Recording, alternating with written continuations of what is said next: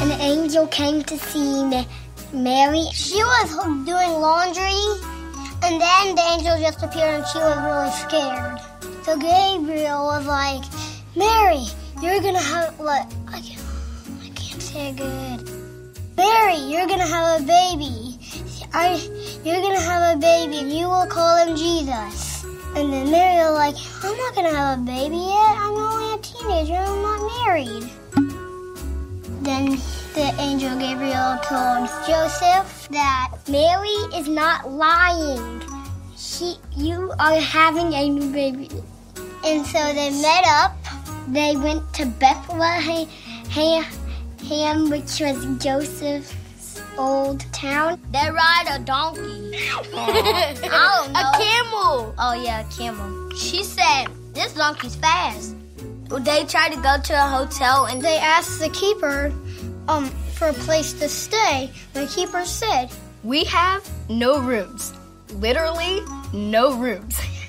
So Mary and Joseph walked away sadly, but then he said, The only place in here in Bethlehem hand that that you can stay stay is a staple and then he just pointed the way and they followed.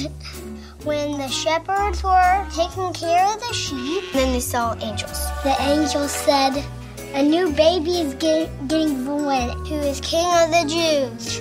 The angel were singing.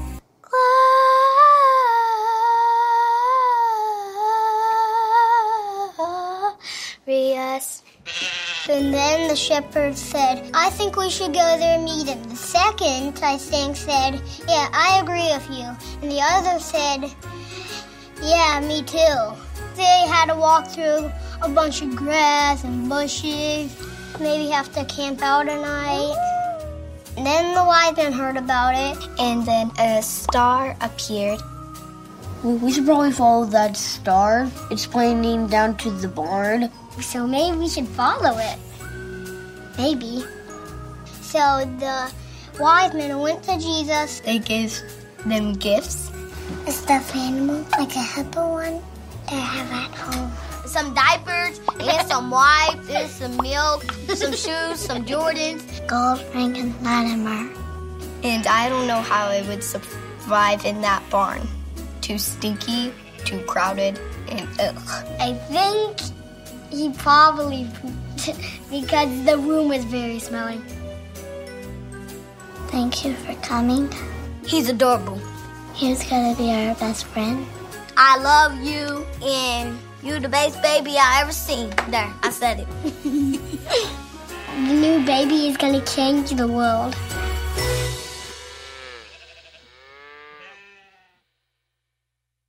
Well, I don't know how many of you have uh, seen that video floating around on uh, social media, but there's nothing like kids to say it just the right way. Amen?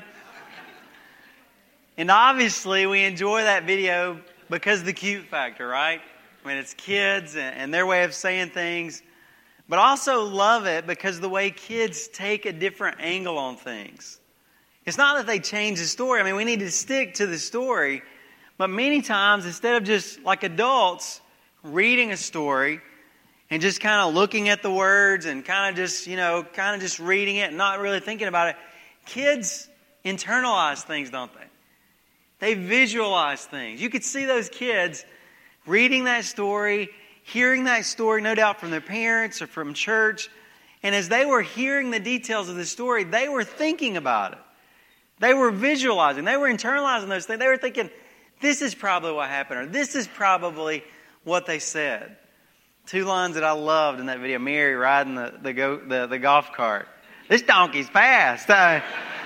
and then that, that last line, I think it was Joseph uh, that said to baby Jesus, I love you, and you're the best baby ever. There I said it, right? That was awesome. Now, I don't know that Mary and Joseph acted that way, right? I mean, I don't know if those are the things they said or if that's the way they expressed themselves. I also don't know that they didn't. I don't know if maybe there weren't some of those. There probably wasn't a golf cart, okay? So we know that. But maybe Joseph did say, I'm just going to go ahead and say, You're the best baby ever. And I think sometimes we need to learn from the kids, don't we? We need to learn to maybe not just read words, maybe not just hear a story, maybe not just kind of, yeah, same old, same old, but really to stop and think about it. And think about what, what might have happened. And what was Mary really feeling? She was a real young lady, just like many young ladies in this room right now. Joseph was a real young man. And he experienced some of the same things that you would if you were being put in that situation. So it's good for us to learn from the kids. Stop. Think about some of those things because there may be more to the story that God wants us to get out of it. And that's what we've been trying to do for the last few weeks. Is not just read the Christmas story, but to dig into it a little bit deeper. By deeper, I don't mean I, it's kind of, you know, I, I, don't like it when Christians say, "Oh, I want to go deeper," or whatever, because sometimes a lot of times they're just mean they want to kind of waste their time on things that aren't important. That's not what I'm talking about. But what I'm talking about is spending a little bit more time on it. Amen? Thinking about it, praying through it, putting ourselves in their shoes, and seeing the real things that they were going through and how that would have felt in real life. So a few weeks ago, we talked about when Christmas seems impossible.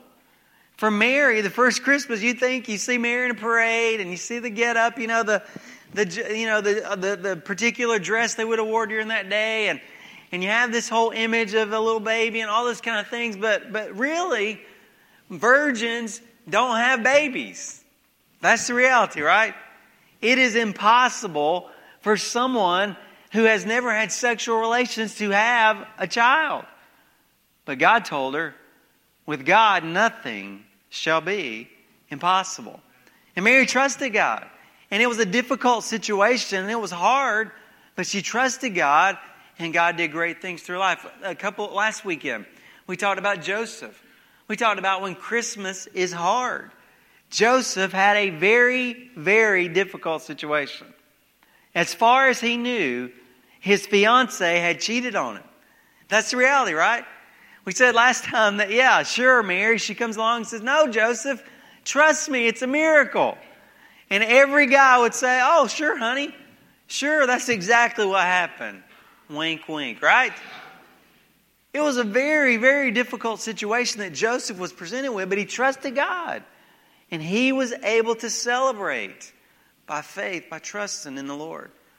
This weekend, we're going to talk about the last one when Christmas is different. Almost everything in the story that we are going to read together this weekend in Matthew chapter 2 portrays the message of different. There were many expectations that people had during that first Christmas. By the way, I say it that way. I hope you know they didn't celebrate Christmas. Do you know that? They didn't have a tree, they didn't have lights, they weren't giving presents. This was just a baby being born into the world.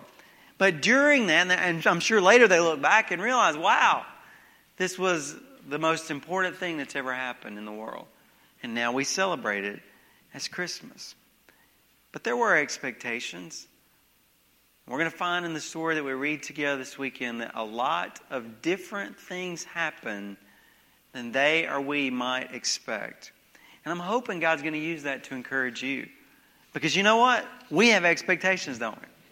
Whatever it is, it might be big things, it might be small. It might just be, I like, I'm dreaming of a white Christmas. You don't have to worry about that this year. Amen. I think we're catching up. Amen. I think we're catching up for the last couple of years. It, may be something like that. It may be the, for, for a child, maybe that, that gift that you think everybody at school is getting whatever. And if I don't get that, man, it's going to be a terrible Christmas. Whatever those expectations might be, God says, it might be different than what you expected, but if you will trust Him, you can celebrate Christmas this year. And so let's open up God's Word and talk about that when Christmas is different. Matthew chapter 2, verses 1 through 14. First of all, in verses uh, 1 through about verse 11, I want to think about this. The people this Christmas might be different than you expected. Without a doubt, one of the most difficult things about the holidays is what? The people part, right? The people is one of the most challenging things, and especially opening yourself up to people who you might not normally be around, or you might not normally want to be around, or you just haven't been around before or in a long time. But many times during the holidays, we are forced into situations with other people that are not normally expected to be part of our lives. It could be a different direction for somebody. Or maybe someone is not going to be here for your Christmas. Maybe you've lost someone this year. Maybe someone's away at school. It's so great to see some of the students coming back from school, from college. It's great to see them coming this way, but you know what? There may be some of you that are, that are students that weren't able to travel home. There may be some of you who are parents who your students aren't able to come back. There may be a relationship that you lost this year in some kind of a way. Maybe someone moved or a relationship was broken. And the people are going to be different this Christmas. And you're going to have to trust God with that. Let's look at Matthew 2, verse 1. It says, Now after Jesus was born in Bethlehem of Judea in the days of Herod the king, Magi, or we many times call them wise men, from the east arrived in Jerusalem, saying, Where is he who has been born King of the Jews? For we saw his star in the east and have come to worship him. Now, if you've, uh, I think all of us probably have heard of the wise men, right? If you go to the mall, if you watch Charlie Brown Christmas, if you know anything about Christmas, you've probably, so whether you've been to church or not, you probably are familiar with the wise men. So it's not strange to us as we read these verses. But I actually need to realize what we're reading here in Matthew chapter 2, verses 1 and 2 is very strange. There's some strange characters that just don't fit the picture. And I was thinking about this week how to kind of give you an example. Imagine for just a moment, uh, many of us have heard of the, the word Eskimos, the people, the Eskimo people. I think they actually prefer the term Inuit people.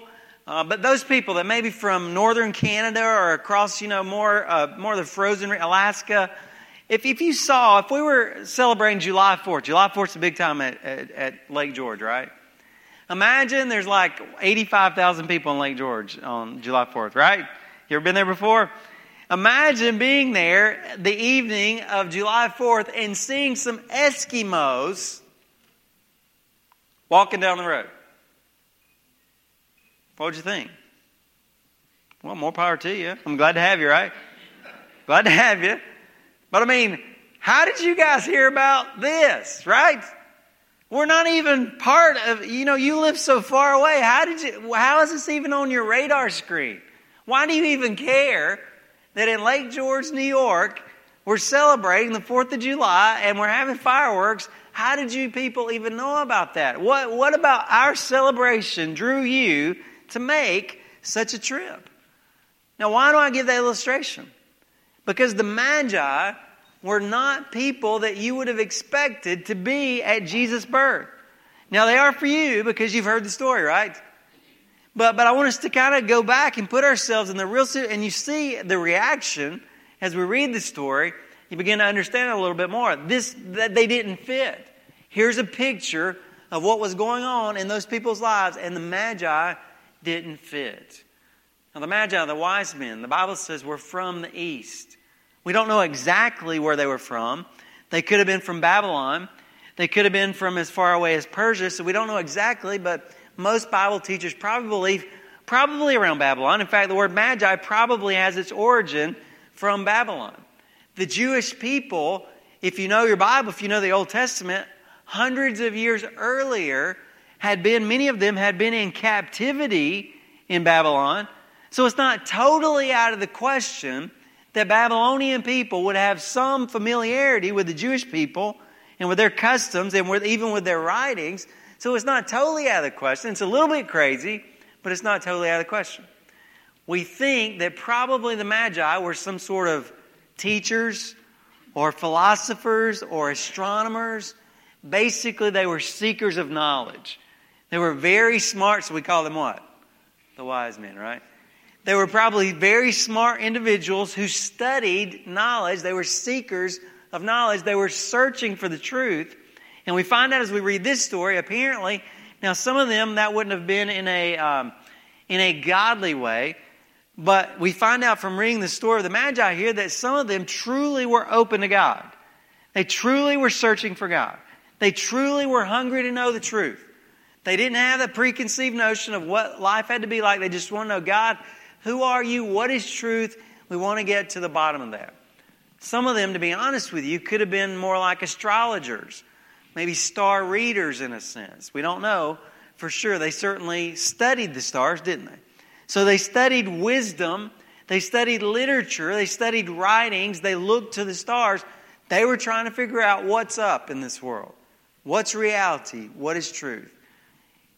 And these particular ones that we're looking at seem to be hungry and open to God.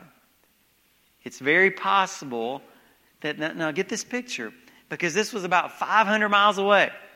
Okay?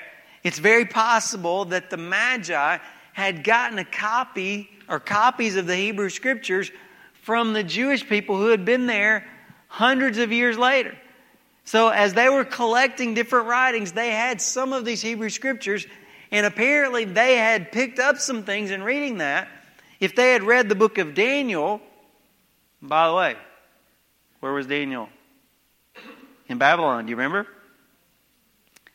Daniel was living and grew up and lived his whole life pretty much in Babylon.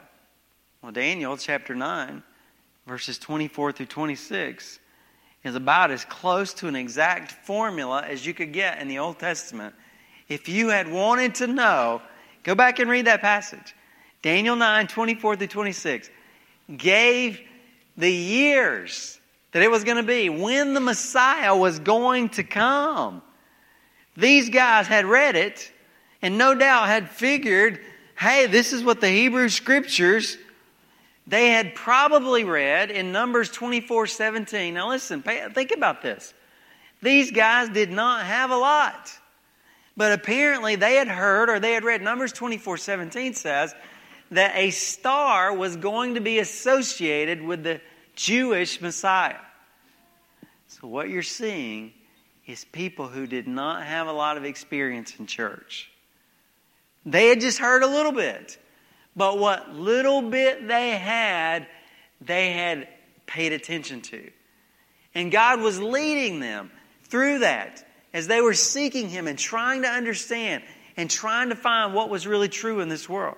So they knew that a star was going to be associated with this Messiah. And they saw a star. They saw a different star because they were star searchers, right? They saw a star that they had never seen before, and they were willing to travel maybe somewhere in the neighborhood of 500 miles. I don't know about you. Our family has had to travel a lot as our kids have grown up because much of our family lives far away. We've done a lot of 500 mile trips. They ain't easy. Amen? I mean, I'm talking about going like 70 down the interstate. They ain't easy, right? Imagine being in a caravan, if they were riding camels, even if this donkey is fast, you can't go very fast on a donkey. 500 miles, it's going to take a while, right? 500 miles is roughly from Queensbury to Washington, D.C. So imagine, imagine in that culture, you didn't have radio, TV, internet. Imagine picking up that something maybe was happening in Washington, D.C., and you saw an indication of it, and you loaded up your camels and took off. It's amazing, isn't it? If you think about in the other direction, since I mentioned Eskimos a little bit earlier, I found, I think there's Eskimos up there, and I think it's pronounced Saguenay, Quebec.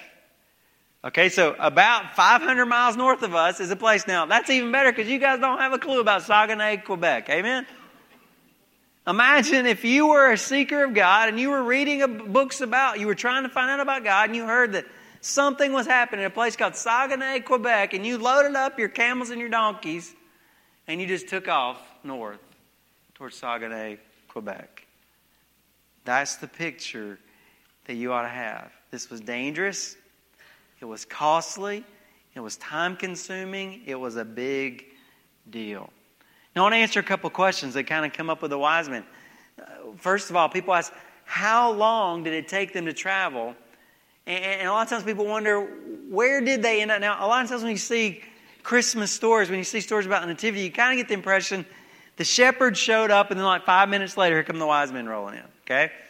But as you read the story, you see there's the potential, in fact, the likelihood that they probably showed up much later in the story. As far as time of travel, it could have taken them, well, imagine how long it would take on a camel to go 500 miles. And you can figure it out. Going pretty fast, maybe 20, 25 days. Okay, that's a pretty fast camel. So let's just say it took them about a month. It took them anywhere from a month, probably at the least. Some people believe up to a year, maybe more, to make that trip.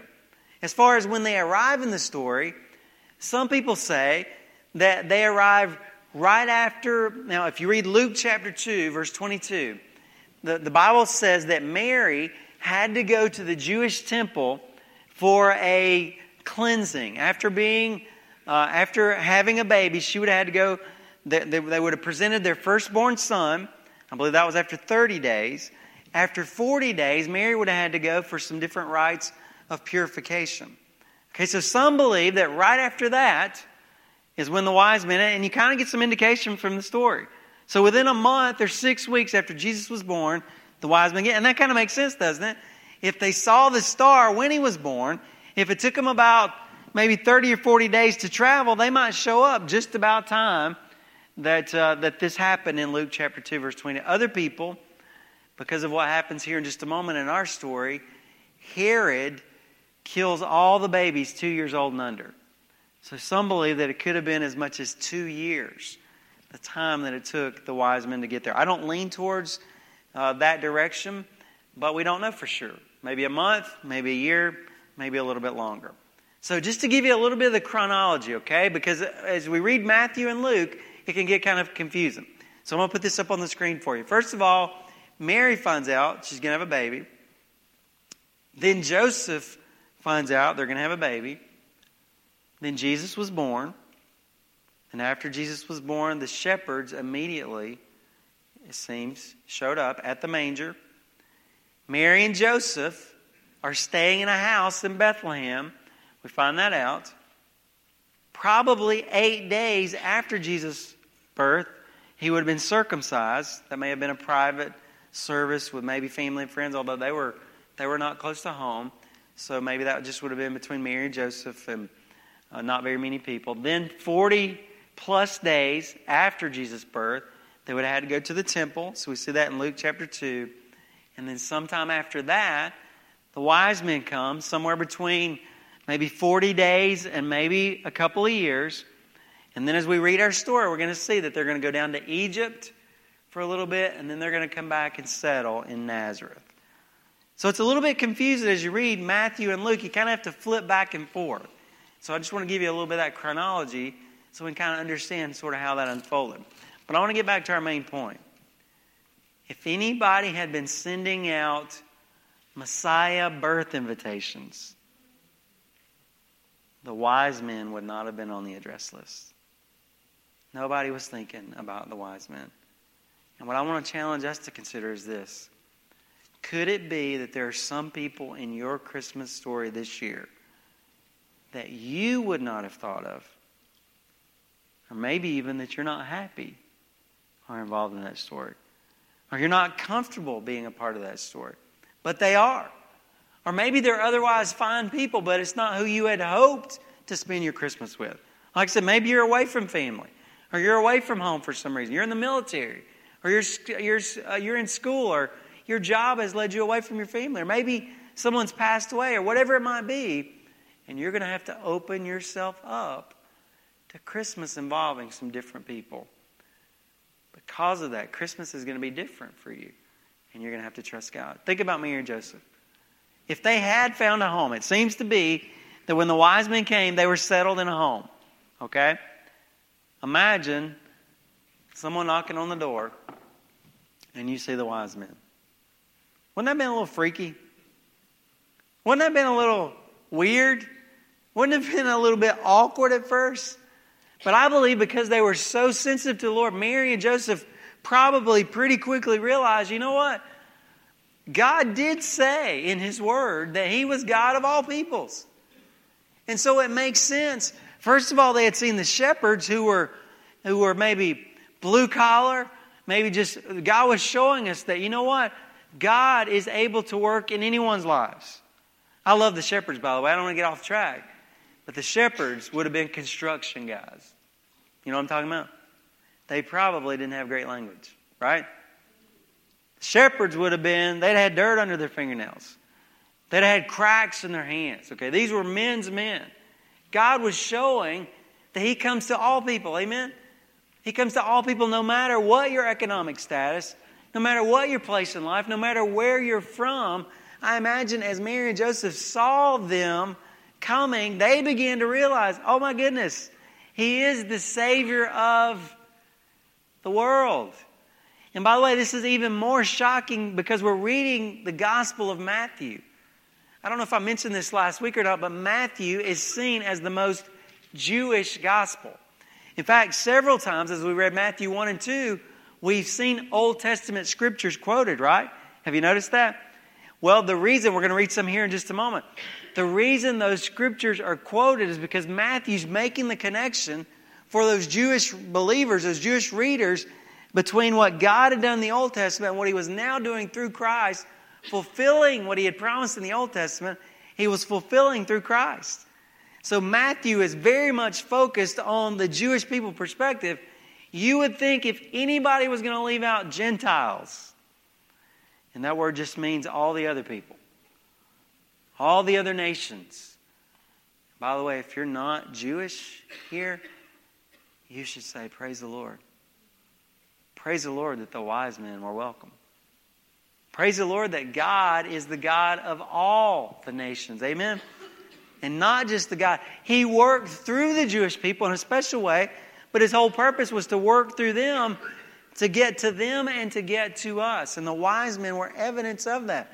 And Mary and Joseph accepted that and received that.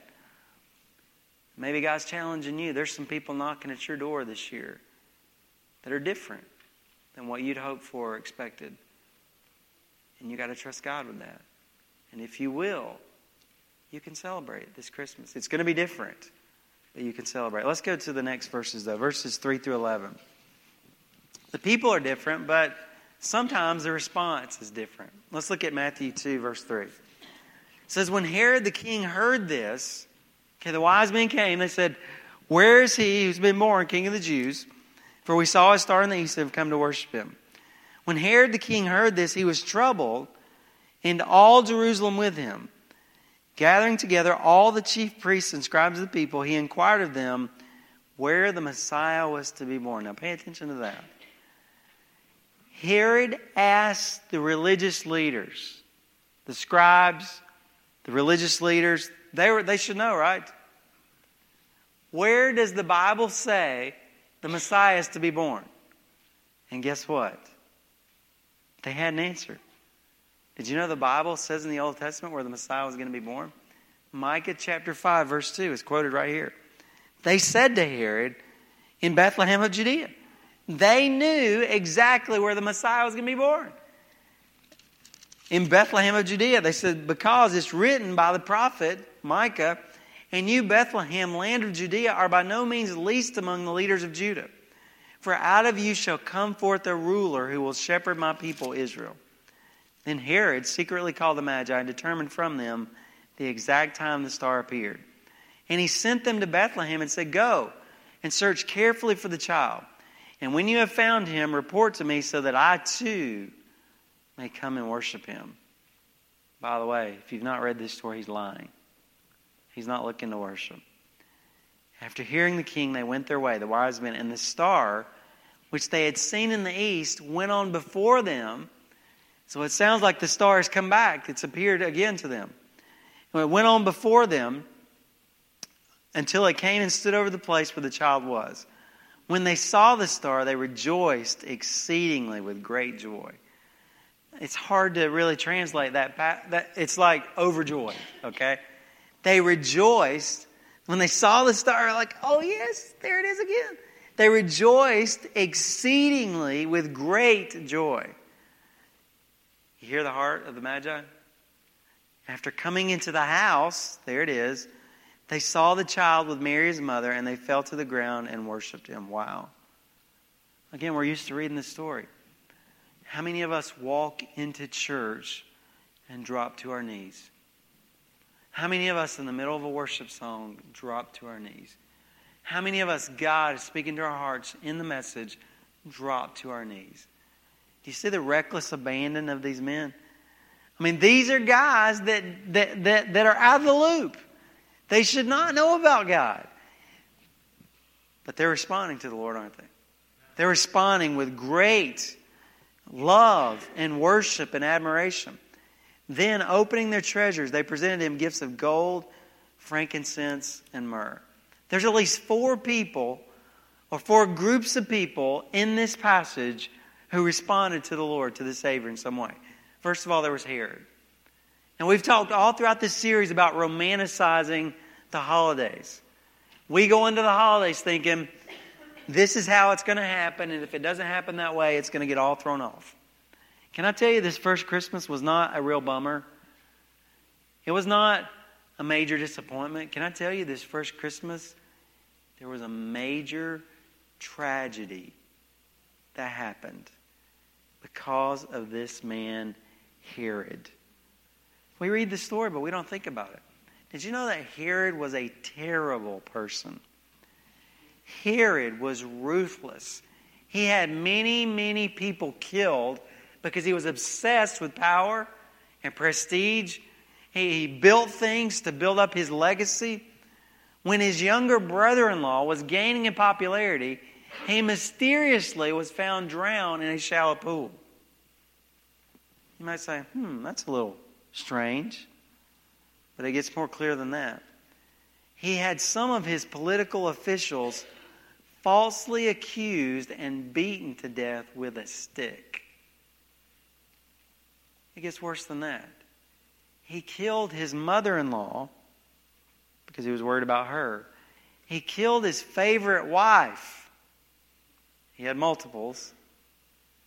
And apparently she was his favorite. But he killed her because he was worried about her. He killed several of his sons. He killed hundreds of military and religious leaders because he was worried about losing his power. It is said that Caesar Augustus actually said it is better to be Herod's pig than to be his son.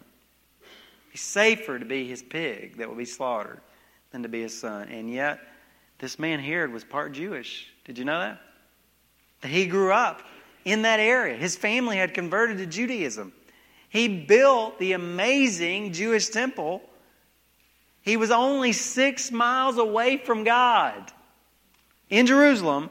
Bethlehem's about six miles away.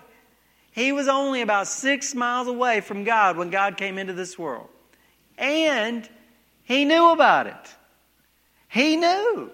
He heard from the religious officials that the Savior was there. He was surrounded by opportunities to respond to God, and he rejected it. You see, he told the wise men, Find me the baby and I'll worship him. But we'll see here in just a moment, in verse 16 and following that Herod was so blind to God that his blindness would cause him to kill all the babies in Bethlehem. He was so fearful that he was going to lose his throne that he said, Look, I'm going to, and, and I happen to believe that probably he was just trying to be safe, rather safe than sorry. So he said, Two years old or under, Want them all wiped out. Now, some say Bethlehem was maybe around 500 people.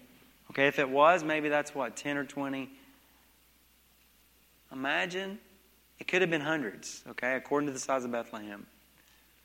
But imagine if it was 10 or 20.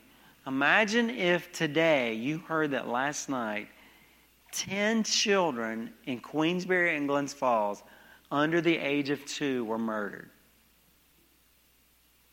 So we shouldn't say, oh, that's no big deal, right? You might have somebody this Christmas like Herod. I don't think there's many Herods literally that live. But you might have somebody in your life that threatens to ravage your Christmas, to absolutely tear your family apart. And that is most definitely not the response we were looking for. Amen? We weren't asking for that. We weren't asking for Herod. Then we have the people of Jerusalem. By the way, the, what, their reaction, the people of Jerusalem, is one of the hints that there were probably not three wise men. Isn't that traditionally what we say? Even tradition gives them names, okay? There's three wise men, and here's their names. But probably this was a caravan of people. I mean, you can just kind of see they come into town and they cause a disruption. I mean, they cause a parade, or you could say a riot. And that's what, that's what happens. The, people of Israel, the, the, the people of Jerusalem, instead of seeing Christ and responding to Him, they were more interested in having a parade and making a big deal over that. Then Herod brings in the chief priests and scribes. Herod says, Let's talk to the pastors. Surely the pastors know where the Savior is going to be born, so let's ask them. How did they respond? The pastors, if we want to put it that way, the religious leaders, those who should have known, they did know, didn't they? They knew where he was going to be born. They knew the Word of God, but they knew it in a scholarly way, not in a hard way. These men knew that the Savior was going to be born just a few miles away from where they were.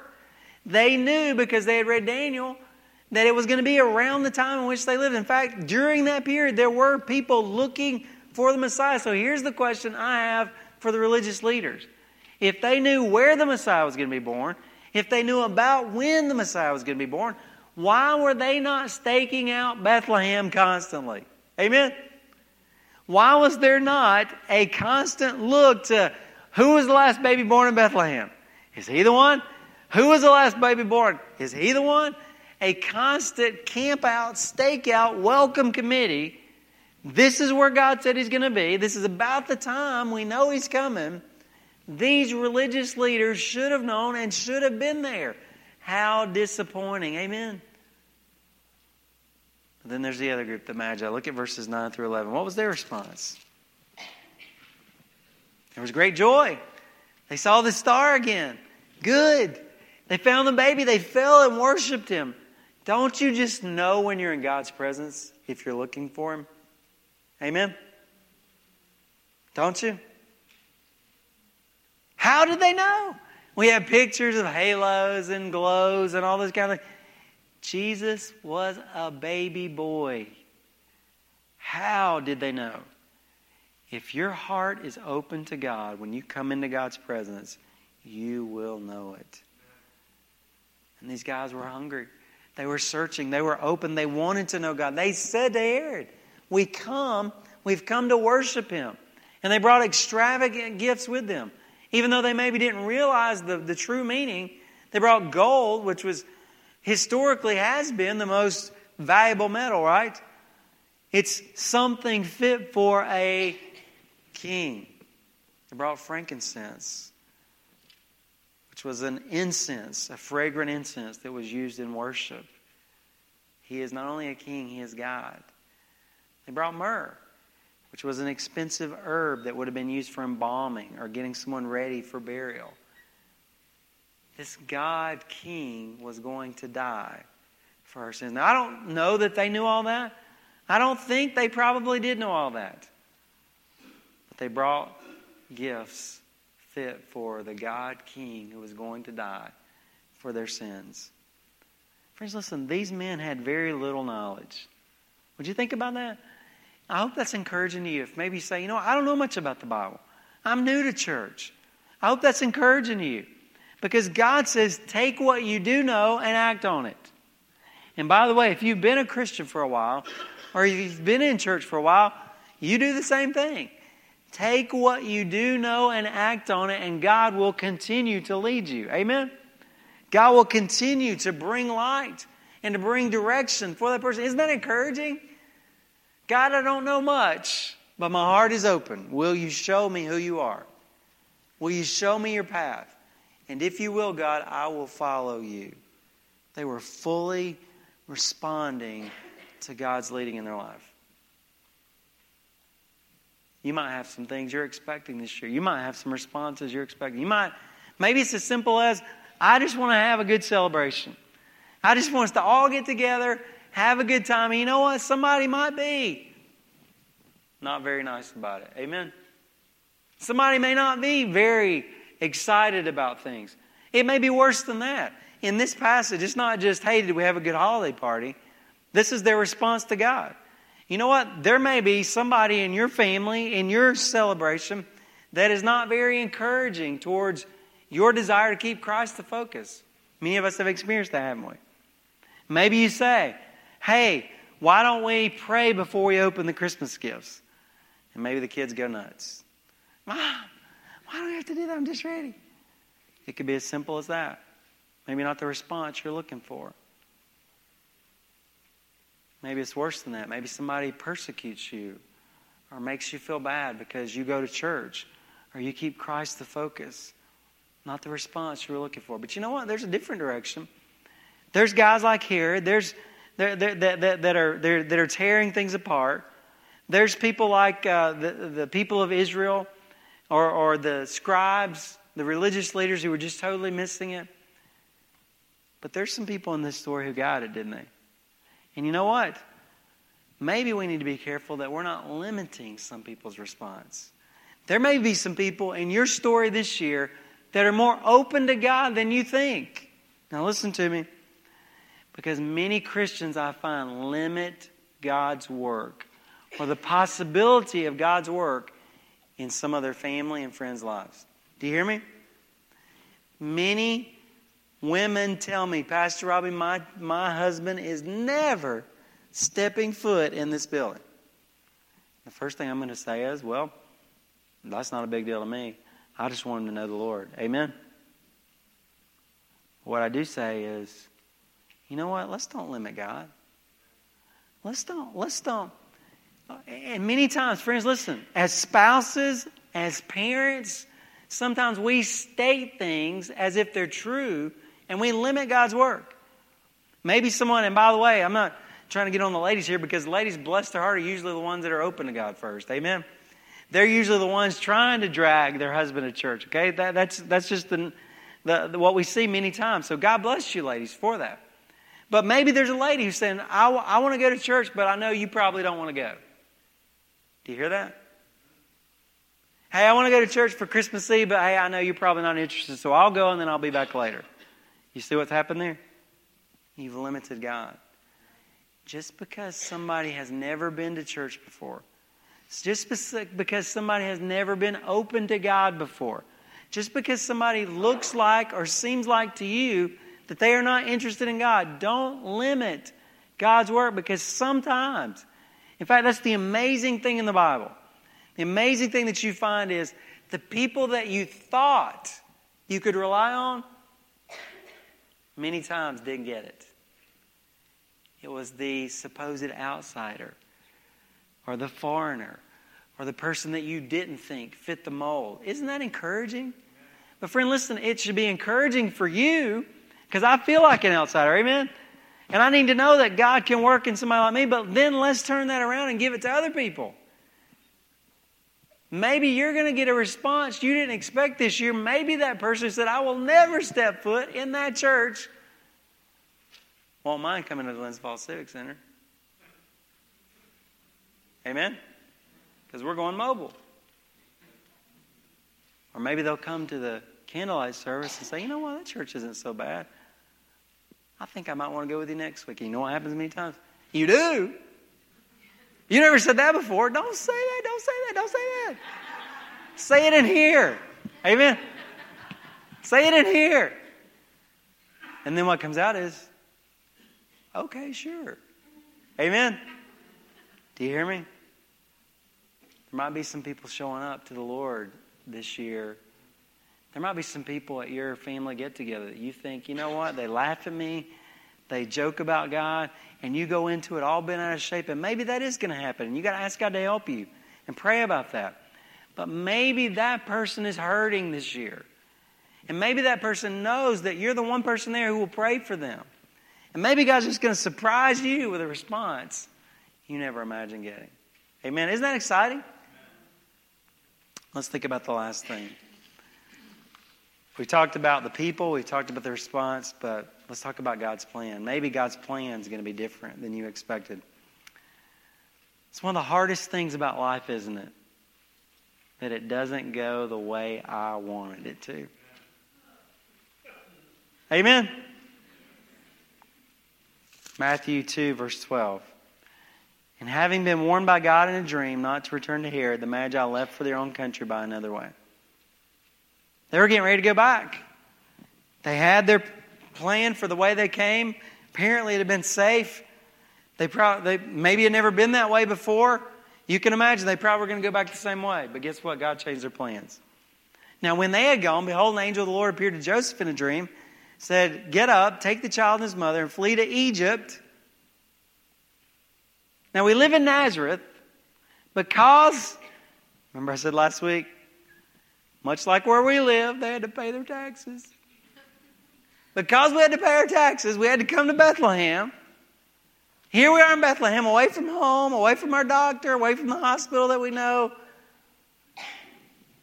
In this stable, they don't even have any rooms. Found a house to rent for a little bit till we get all this straightened out. We're just ready to do what? Get back home.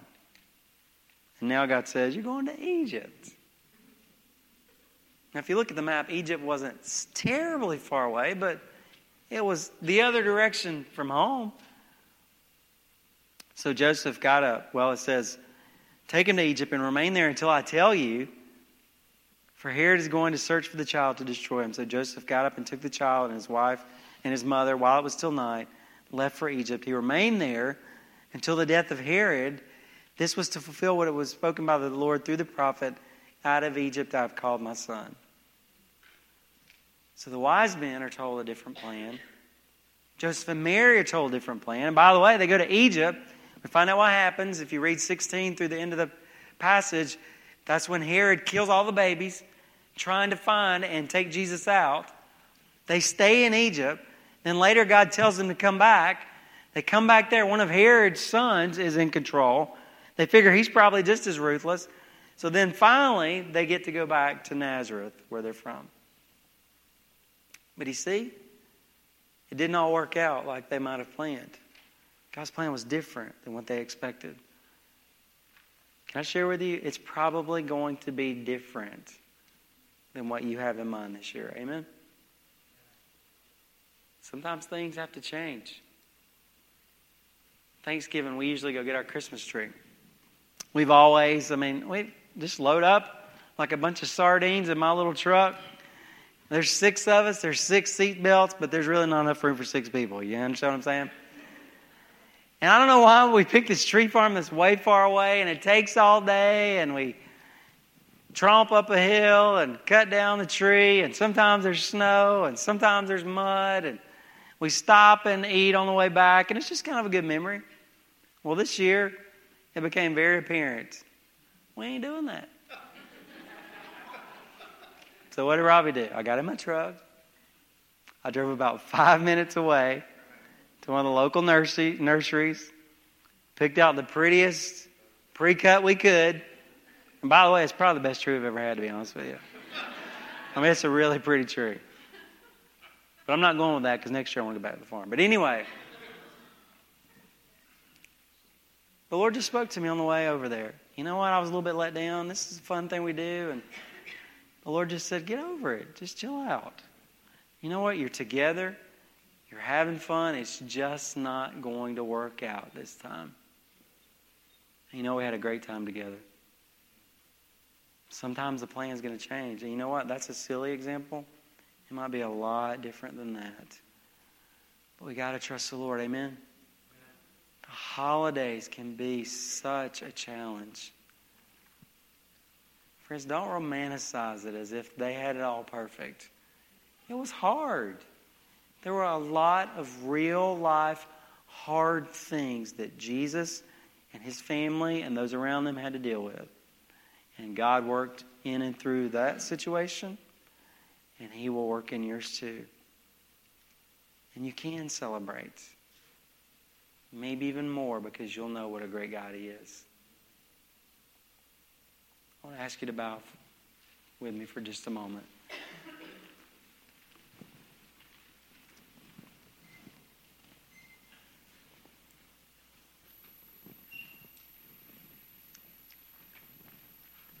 I don't take these things lightly because I know the holidays can be very, very, very difficult.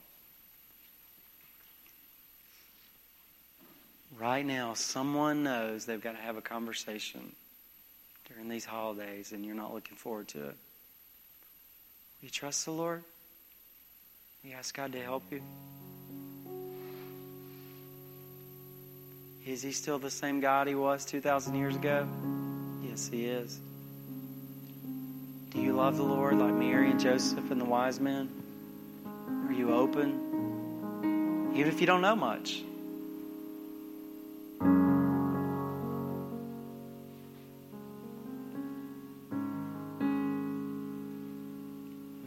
Lot of different things in your life right now than you expected, maybe earlier this year. And it's not going to be the same. But will you trust that God is still good? Oh, Lord, we love you and we thank you that though life is hard, that you will help us. And we pray that you give us the strength to trust you, Lord.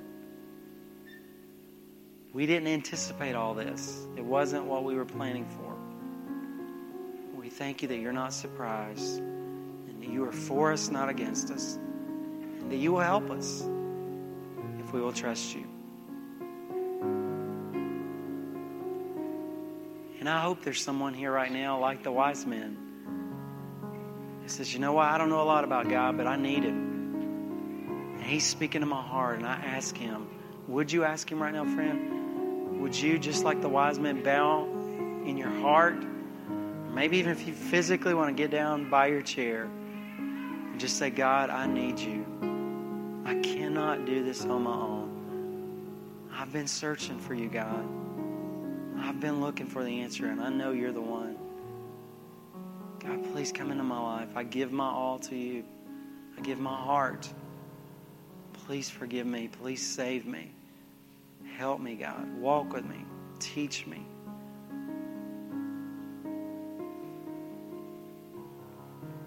Father, we're so grateful for your word and we're so thankful for you using it in our lives right now. Help us to leave here trusting you. This is our prayer in Jesus' name. Amen.